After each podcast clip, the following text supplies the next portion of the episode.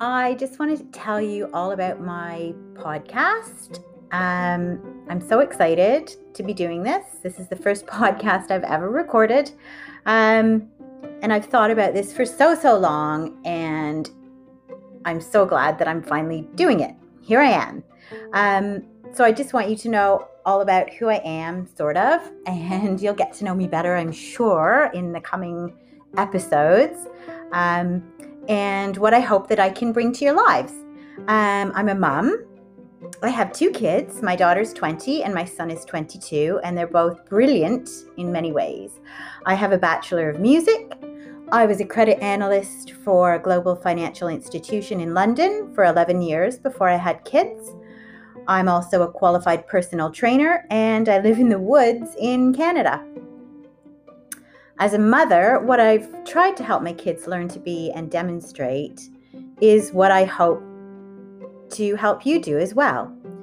This includes being intrepid leaders, being forthright, standing up for what you believe in, and most importantly, standing up for yourselves, and to be resilient.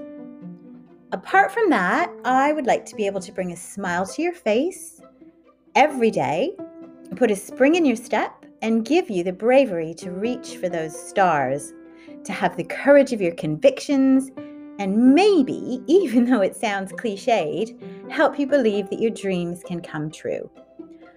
I hope that I can lift you up when you're feeling down, help you believe in you, and shine, and let you shine with me. I should add that some of the formative women in my life are perhaps unlikely. You may laugh, but you will have heard of them all. From the books I read voraciously as a child Anne of Green Gables, Rebecca of Sunnybrook Farm, Pollyanna, A Little Princess, Heidi.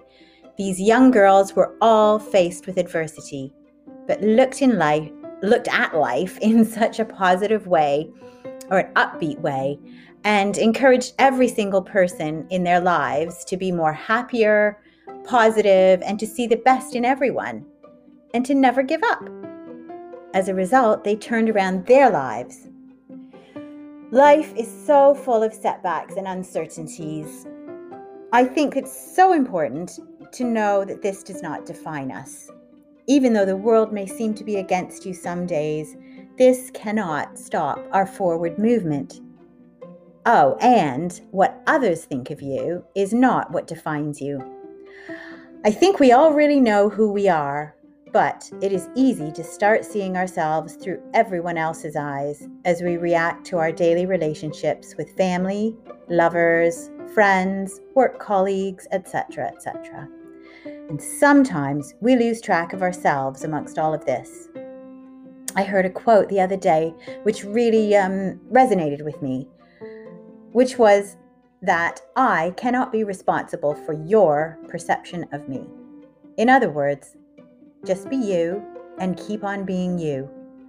Sometimes people's own lives and attitudes form their perceptions, and that is not your responsibility.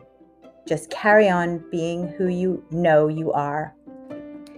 Here's the thing though when you know who you are, you can and must always return to this. Just find your nest, feather your nest, stand up for yourself, and don't let anyone, anyone, make you doubt yourself. Have that inner strength to draw on and be able to turn any situation into a positive experience for you and hopefully, as a result, for everyone around you. So that's my message, and I will be chatting about all sorts of different topics, but hopefully, they will all bring you more strength, more happiness, um, just being able to share life's experiences and ups and downs, and um, what I've learned, really, and perhaps some interviews with friends and acquaintances who I think have inspired me, who could inspire you, or who have interesting views on different topics which we all might find um, helpful, or inspirational.